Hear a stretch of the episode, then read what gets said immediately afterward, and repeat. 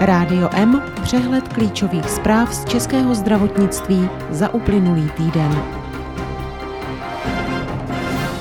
Prezident Zeman požaduje hlavu ministrů Blatného a Petříčka a šéfky státního ústavu pro kontrolu léčiv Storové. Nová studie ohlašuje průlom v léčbě nádorů ledvin. Předsedkyně správní rady Evropské agentury pro léčivé přípravky vyzvala státy Evropské unie, aby nenasazovali ruskou vakcínu Sputnik V dříve, než ji agentura posoudí. Adam Vojtěch navrhuje, aby se i receptové léky mohly objednávat online. V Česku loni stouply počty nakažených syfilidou na nejvyšší úroveň od roku 2000. Rádio M začínají zprávy. Poskytovatelé zdravotních služeb v lůžkové péči mohou žádat o dotace na odměny pro své zaměstnance za práci v epidemii covidu. Žádosti se podávají od 9. března do 9. dubna 2021 u Ministerstva zdravotnictví. Zdravotníci dostanou za období od října 2020 do února 2021 až 75 tisíc korun hrubého při plném pracovním úvazku. Nezdravotničtí pracovníci budou za práci ve stejném období odměněni až 30 tisíci korunami hrubého. Pracovníci v neakutní péči dostanou odměny po novele kompenzační vyhlášky. Ta má být schválena do konce prvního pololetí roku 2021. Zdravotníci v ambulantní péči dostanou stejně vysoké odměny jako jejich kolegové z nemocnic. Rezervovaný postoj některých ministrů vůči ruské vakcíně Sputnik V se nelíbí prezidentovi Miloši Zemanovi. Proto požaduje, aby ze svých funkcí odešli ministr Jan Blatný, Tomáš Petříček a ze stejného důvodu i ředitelka státního ústavu pro kontrolu léčiv Irena Storová. Premiér Andrej Babiš ale zatím odmítl, že by jejich odvolání plánoval.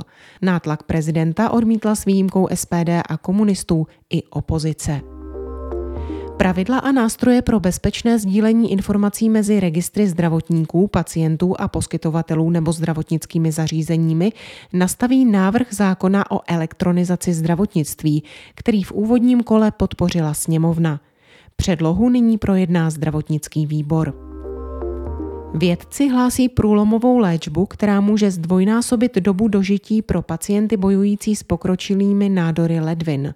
Podle studie, o níž píše britský Daily Mail, stačí skombinovat dva běžně používané preparáty proti rakovině a i pacienti v pokročilém stádiu nemoci žijí déle. A v některých případech je kombinace léků Nivolumab a Cabozantinib zbaví nádoru na dobro.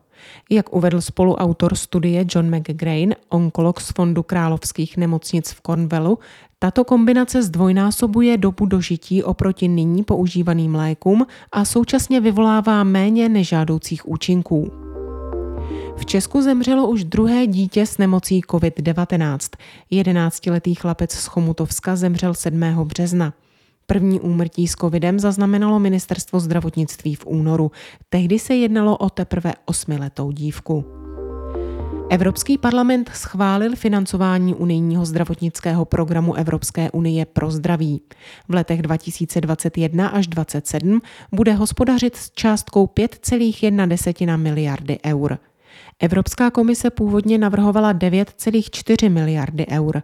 Peníze z programu mají v první fázi směřovat na prevenci a léčbu přes hraničních chorob, aktuálně tedy COVID-19.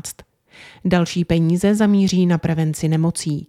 Snahou je najít řešení, které odstraní nerovnosti v přístupu ke zdravotní péči mezi různými skupinami obyvatelstva, zeměmi a regiony.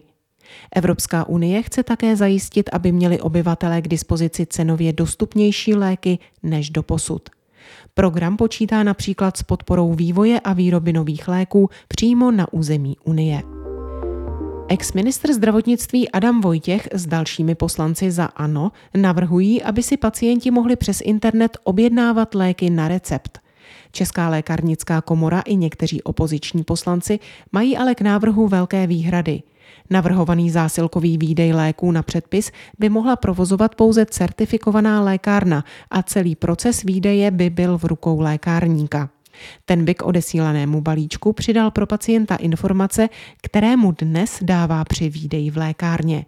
Kromě toho má lékárník po odeslání zásilky povinnost kontaktovat pacienta minimálně telefonicky, probrat s ním užívání léku a odpovědět na jeho otázky. Na dálku se navíc budou vydávat jen ty léky, které nevyžadují speciální zacházení při distribuci.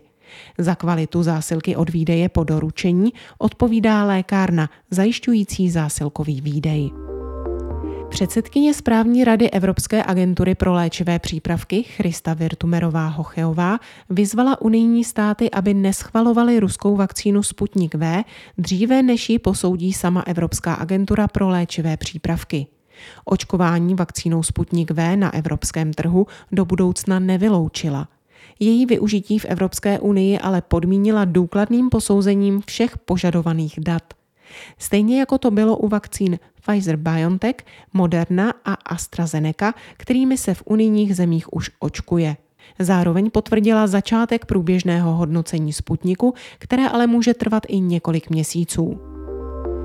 V Česku loni stouply počty nakažených syfilídou na nejvyšší úroveň od roku 2000. Syfilis se u nás loni potvrdil u 870 osob. V roce 2019 jich bylo 612.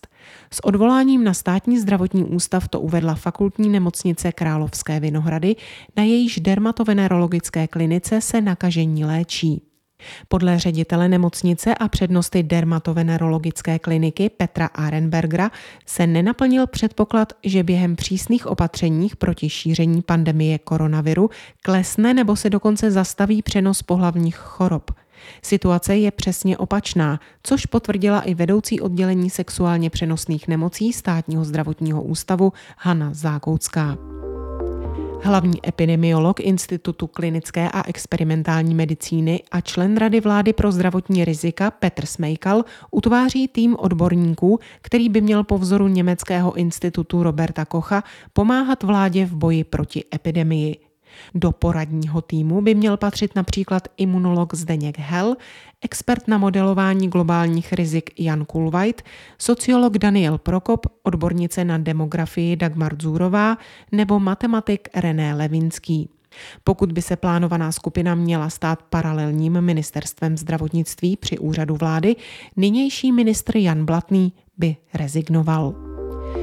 Izraelská společnost Teva Pharmaceuticals, jeden z největších světových výrobců generických léků, čelí v Evropské unii podezření z možného zneužití dominantního postavení a porušení antimonopolních pravidel.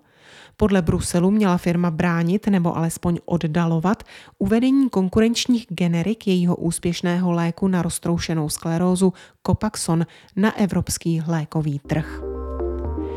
Vláda informuje veřejnost o očkování proti nemoci COVID-19 nedostatečně, myslí si to 85% praktických lékařů. 74% z nich rovněž uvádí, že nemá dostatek informací o vakcinaci ani z pohledu výkonu své práce. Postrádají zejména podrobný popis vakcinačního plánu a údaje o silných a slabých stránkách vakcín používaných v České republice.